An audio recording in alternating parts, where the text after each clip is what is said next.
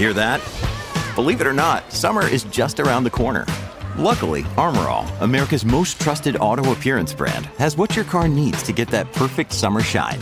Plus, now through May 31st, we'll give you $5 for every 20 you spend on Armor All products. That means car wash pods, protectant, tire shine, you name it. Find out how to get your $5 rebate at armorall.com. Armor All, less work, more clean. Terms apply.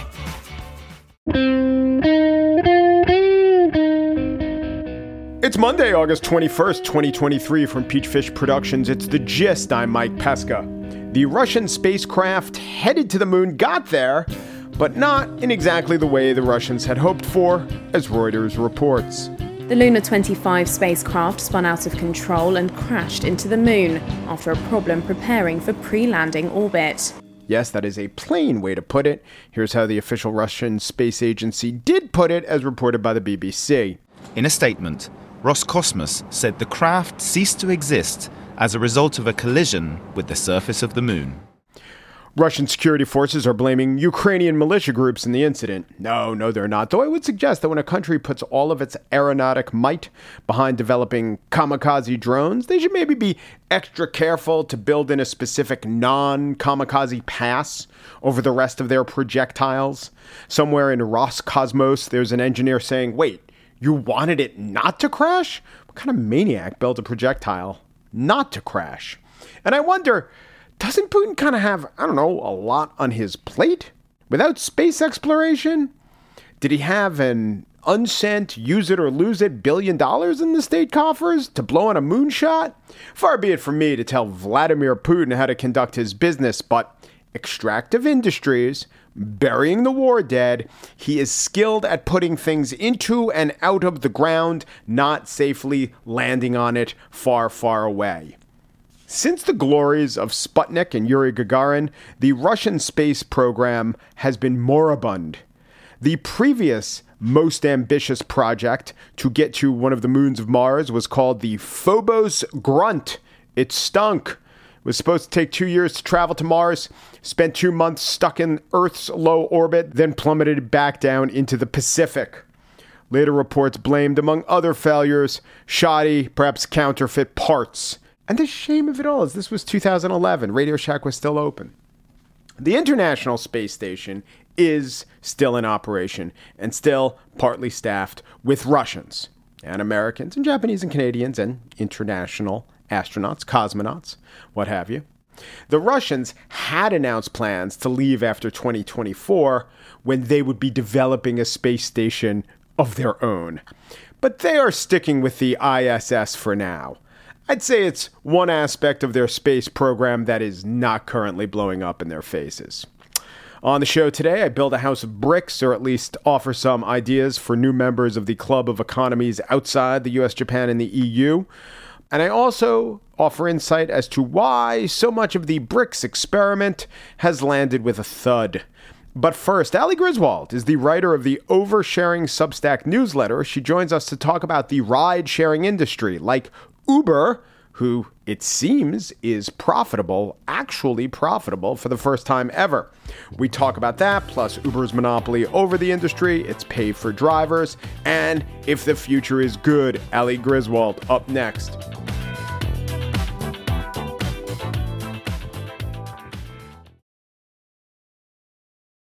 Ride hailing company Uber has just posted a profit for the first time. Maybe you saw that headline. There are asterisks involved because if you've studied this or tried to invest in it or just read the headlines, you may recall wait a minute, didn't they have a profit, sort of a fake paper profit to satisfy some doubters a couple of years ago? Indeed, they did, but we are going to delve into the nature of their actual profit and the future of the company and the future of the, I'll say it, the space. I'm using jargon because I'm speaking with Ali Griswold. She writes the Oversharing Substack newsletter. Ali Griswold, to me, is a journalist, according to her About page. She is a former journalist, but a leading expert on this space, the space being the sharing economy. Ali, welcome to the gist. Thanks, Mike. They're really profitable or they're just showing a profit? Yeah, they're really profitable. Um, the technical term is operating profit.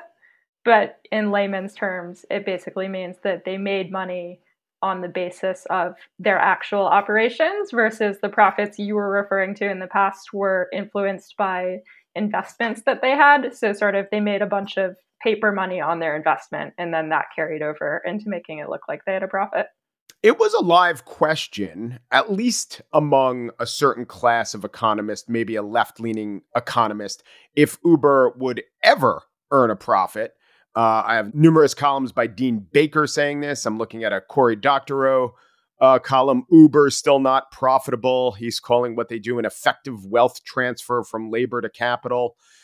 Was that from the people inside the industry, not the people maybe who are hoping they would be profitable, but really clear eyed observers? Was that a legitimate question? Is this company ever going to actually be profitable?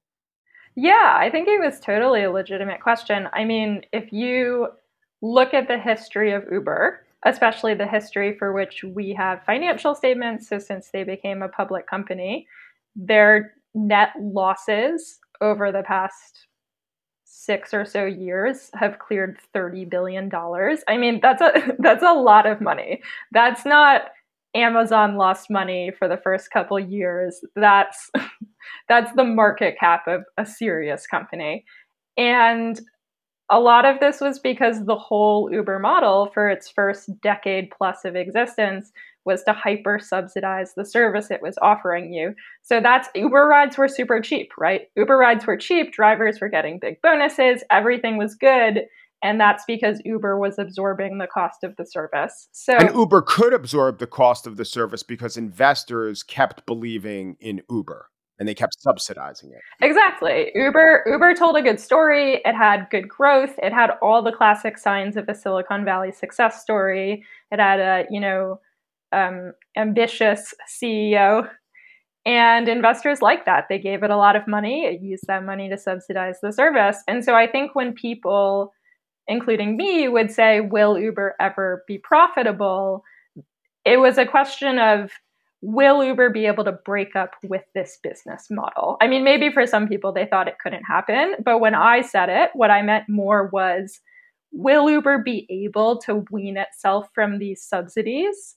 And charge the prices it needs to make this a profitable business because that's not something we've seen it test yet. Right. They've proved that a consumer will take uh, a ride for 50% of what a taxi would cost. Sure, they prove that yeah, you give me a twenty dollar bill for ten dollars. Of course, right. I'm going to take Thanks that. Thanks to some Silicon Valley investors subsidizing it. Okay, yeah, exactly, and that was such a truth of the whole 2010s of all these startups. It was just the predominant model. So I think there was a real question of when these companies charge the real price of their service, will people still take it? Will the company be able to make money at the true cost of doing business?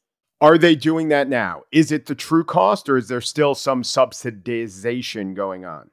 I think it is the true cost now. I mean, all available data, which is mostly third party, shows that the price of an Uber in these services has increased a lot, especially since COVID. Obviously, everyone went through a difficult time during the pandemic, though, for Uber, having the Eats food delivery business was a real, you know, godsend for them. That was such a smart thing that they had set up earlier to carry them through that period. Right. And not because they saw a worldwide pandemic coming, but yeah. yeah we can't blame them. There's no yeah, lab Uber, theory, Uber had a brilliant theory, CFO, and the CFO was like, "Hey guys, in five years, when the world closes right. down, we should be delivering McDonald's." A pangolin's gonna have sex with a bat. Follow me. Hear me out.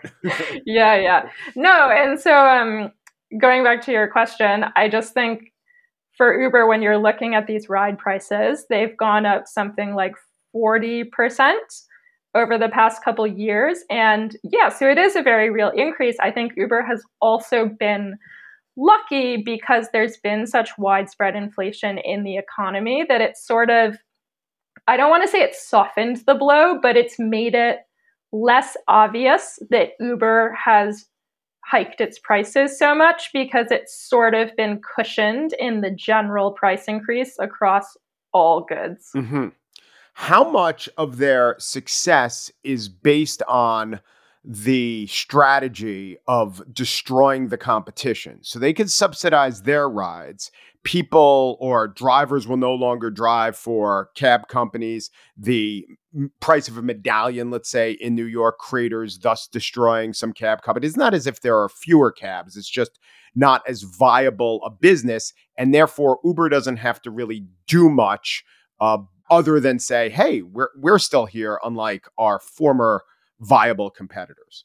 Yes, I think if you were to talk to economists on that point, a lot of people, well, a, a, set of people would argue that Uber is in what we would call the recoupment phase of monopolistic behavior. And so, to again put that in more general terms, if you think of Uber doing for the beginning of its history what you just described, which is using investor money and resources to elbow out the competition, sort of steamroll taxis at the regulatory level, build itself into the network, all these things that we've seen it do. And now it is in the position of being quite dominant in a lot of markets.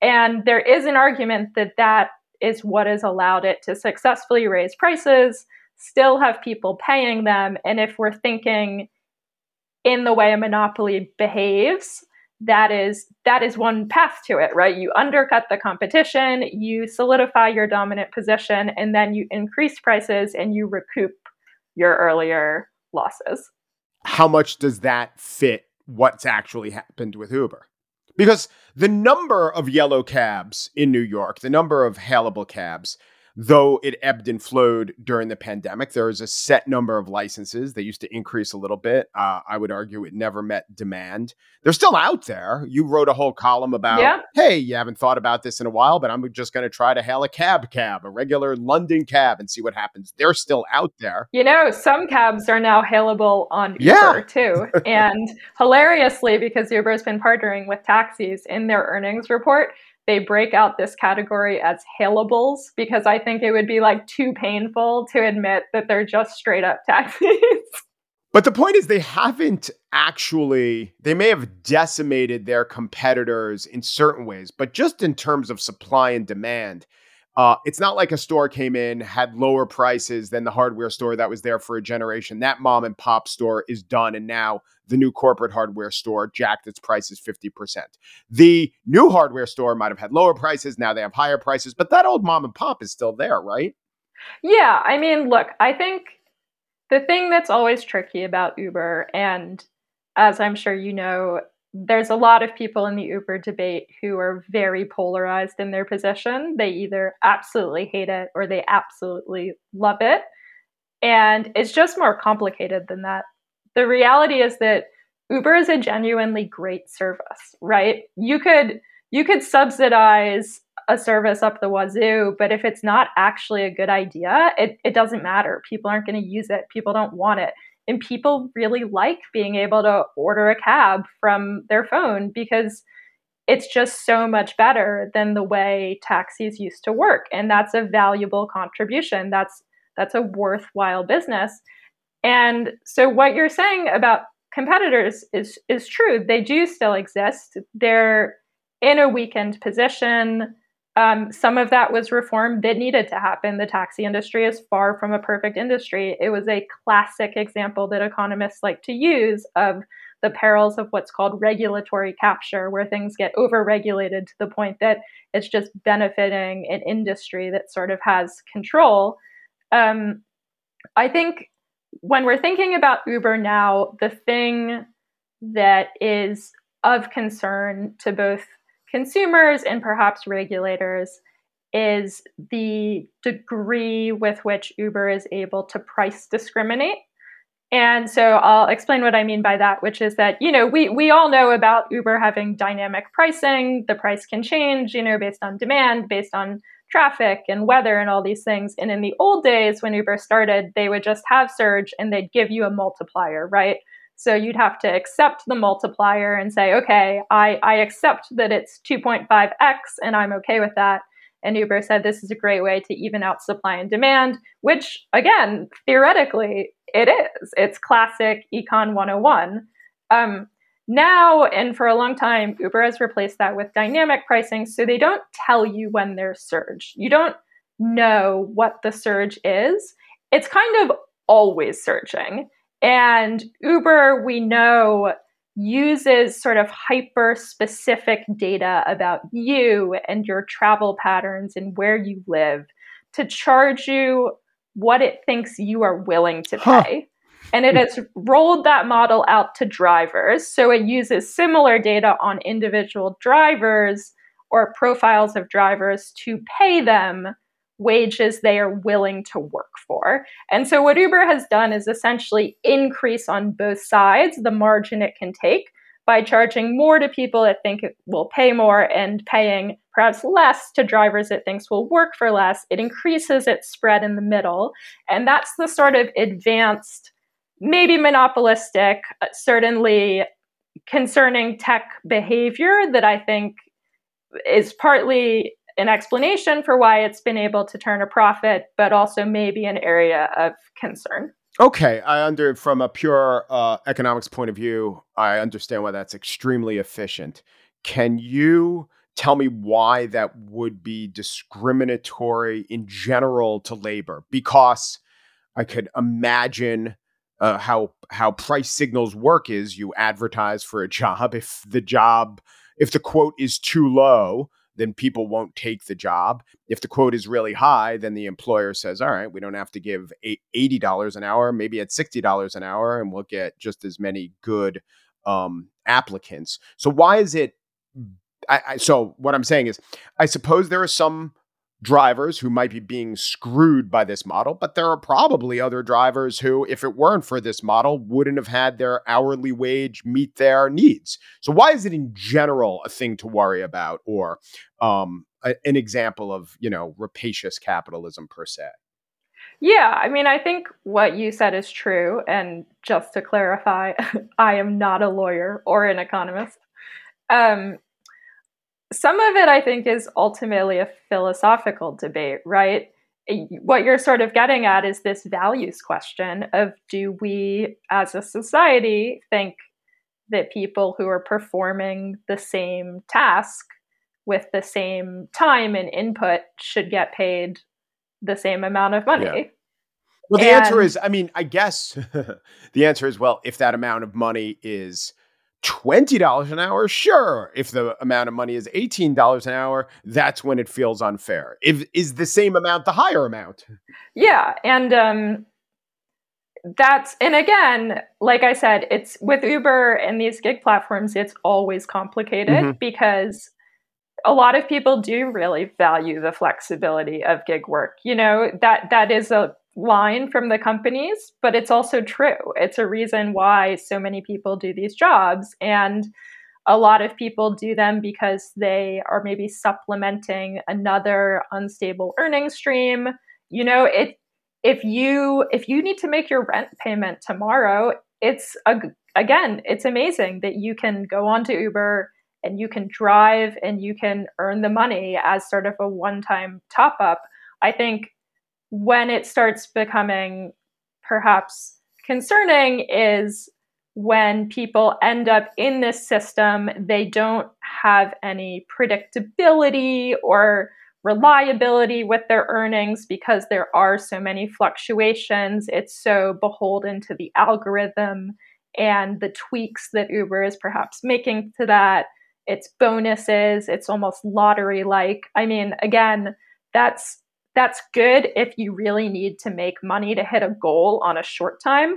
But if you're trying to have stable financial planning, that could be very risky. Right. So I guess a good way to judge it is what has Uber done to the wages or the hourly wages adjusted for inflation that cab drivers were making before Uber even entered the picture? Yeah, so um, Uber says that they've gone up, and they probably have. Uh, a, a big issue, of course, over the past year has been the price of fuel. And Uber, among other companies, has provided various levels of subsidies to try to help, you know, its workers out with those fuel costs. Um, it's just it's very hard to know these things on a granular level because again that's sort of proprietary data that's held with uber what's more interesting is the efforts we've seen in different cities and states to establish a wage floor for Uber drivers and other gig workers. So the first one happened in New York City um, several years ago now, and they created a very clever wage floor where they essentially set a minimum wage for Uber drivers, but it was tied to the amount of time and work that those drivers have. Because if you think about it, the problem the problem with trying to create a minimum wage for someone who's a gig worker is that they don't actually necessarily work an entire hour, right? Even if you're logged onto the Uber app, you might be waiting to get pings. So you might be logged on for an hour, but only be on a trip or assigned a rider for 50% of that time. And so the wage floor that they created in New York basically said, okay, Uber and other ride companies, you have to pay people at least this much an hour, accounting for the share of time they're actually working. So if you're not giving them enough work, that's on you, and you're going to have to, you know, pay in more because you've put too many drivers in the market. You've created a supply problem, and now it's not fair to these workers. Now, that had all sorts of downstream problems because again, if we're going to look at it from an economics perspective, what Uber what Uber and gig companies create is an open market. So, right, anyone who wants to work can sign on, they can go on an app, they can get a job, they can work. There aren't really any barriers. The problem with an open market is that there isn't necessarily enough work to go around, right? Right. But uh, the problem with a uh, closed market is there isn't necessarily enough supply to meet the demand of the consumer. Yeah, totally. Or there are people who can't get any work, yes. right? They're just locked out. So so there there is no perfect answer, right, in these things because it's it's so rare that things or conditions are perfectly matched. And so when New York rolled out this wage floor, all of a sudden Uber had to start limiting the amount of time that drivers could sign on to work because there were too many drivers and they weren't getting work and all of a sudden Uber was being penalized and having to pay them more. And then drivers got really mad right? Because they're locked out of working and it's just it's complicated because mm-hmm. these things are policy decisions they're balances. It's like you can't have a perfectly open market where everyone can work all the time. So, give me uh, some predictions as uh, comfortable as you are doing so. 2030, will Uber be the one service to rule them all? Uh, yes, I think. Will so. the equivalent of yellow cabs still exist? Yes, but they'll be. But yellow cabs will be more like a. Oh, it's so cool and retro to take a yellow cab. Oh, it'll be like a payphone was 10 years Yeah, ago. yeah. Like they'll exist yeah, yeah. and they'll be functional, but there will be this yeah. novelty quality to it. Ali Griswold of the Oversharing Substack. Thank you so much. Thank you. Over on Pesca Plus, the conversation continues as Ali talks about how Uber's biggest competitor, Lyft, is doing, how the bike sharing business is doing, and if scooters are a viable future in the ride sharing industry scooters. The future is scooters. I think perhaps by my intonation, you might know where that analysis is headed. But you can subscribe or upgrade at subscribe.mikepesca.com.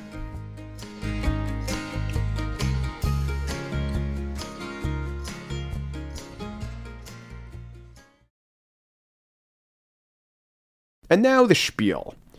I'm no material scientist.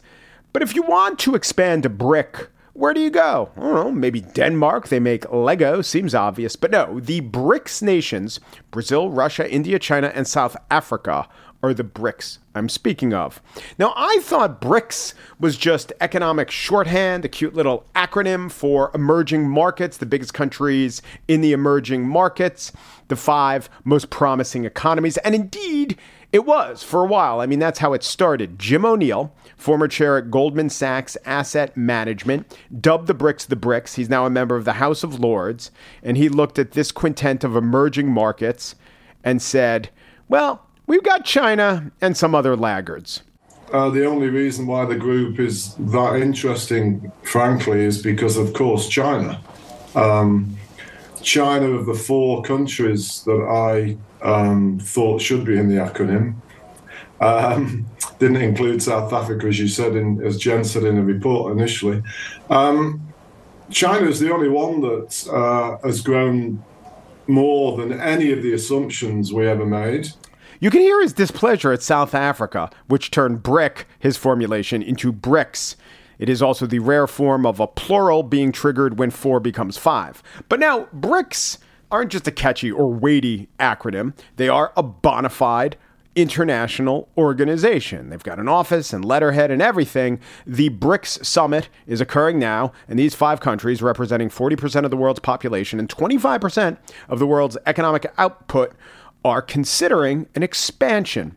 For years, South Korea and Mexico have been mentioned. Cyril Ramaphosa, the president of South Africa, has endorsed Saudi Arabia as potential members. Algeria and Egypt are also said to be under consideration, serious consideration as well. You can see why Ramaphosa is endorsing expansion, because his country, South Africa, it doesn't make much sense as one of these five nations, not really in economic terms.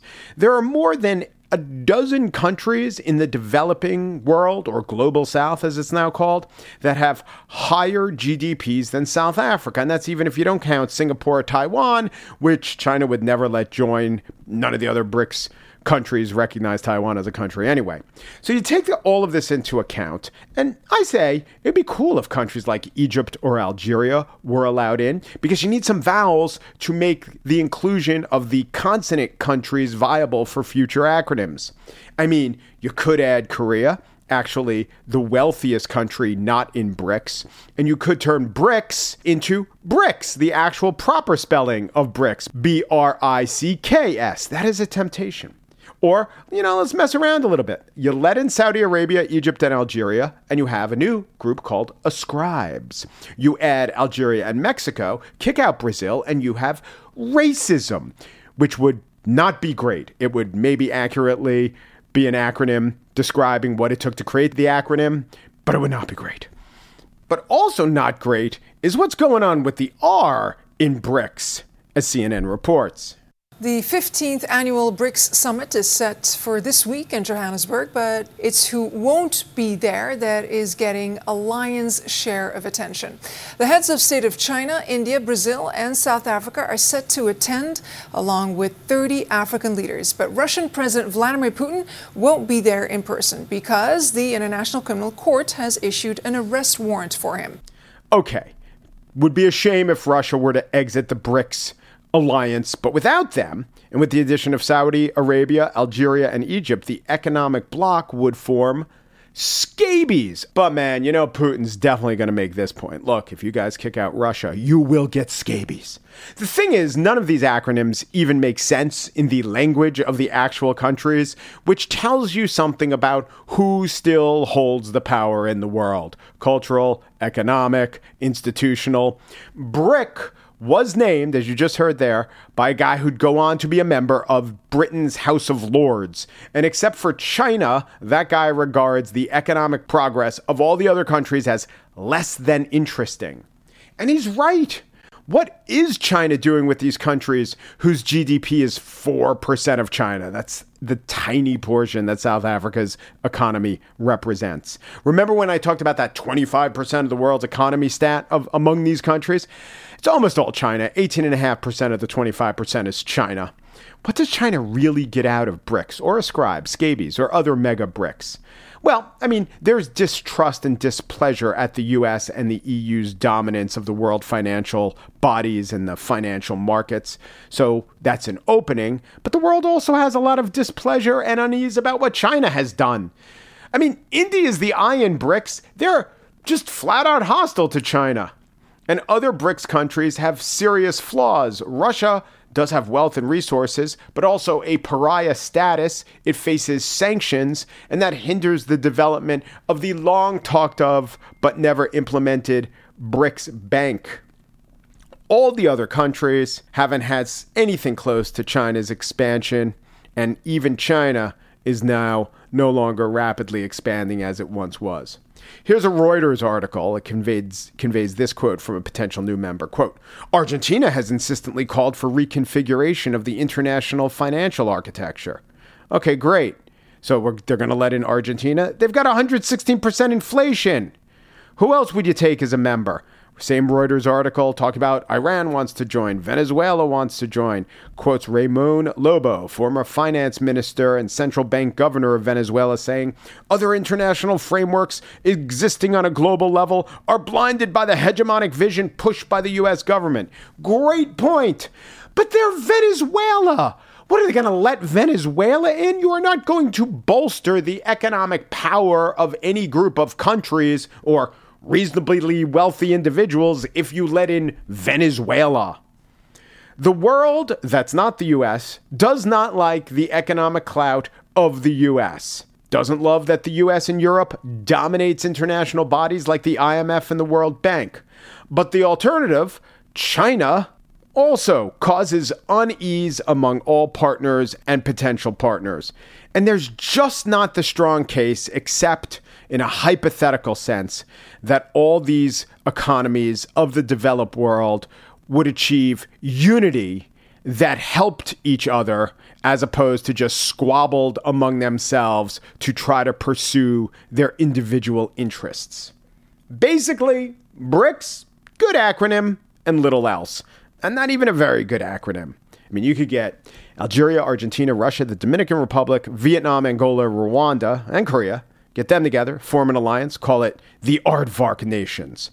And that would make just about as much sense or have as much impact as BRICS does as an entity. Aardvark could have a cool logo, however. I'm thinking like a dragon holding a bear in one talon and a capybara in another. We're Aardvark. And that's it for today's show. Corey Wara is the producer of The Gist. Joel Patterson's the senior producer. Michelle Pesca is chief aardvark officer of Peachfish Productions. The Gist is presented in collaboration with Libsyn's AdvertiseCast. For advertising inquiries, go to advertisecast.com slash The Gist. Um, Peru, G, Peru, do Peru. Thanks for listening. A-A-R-D-V-A-R-K. A-A-R-D-V-A-R-K.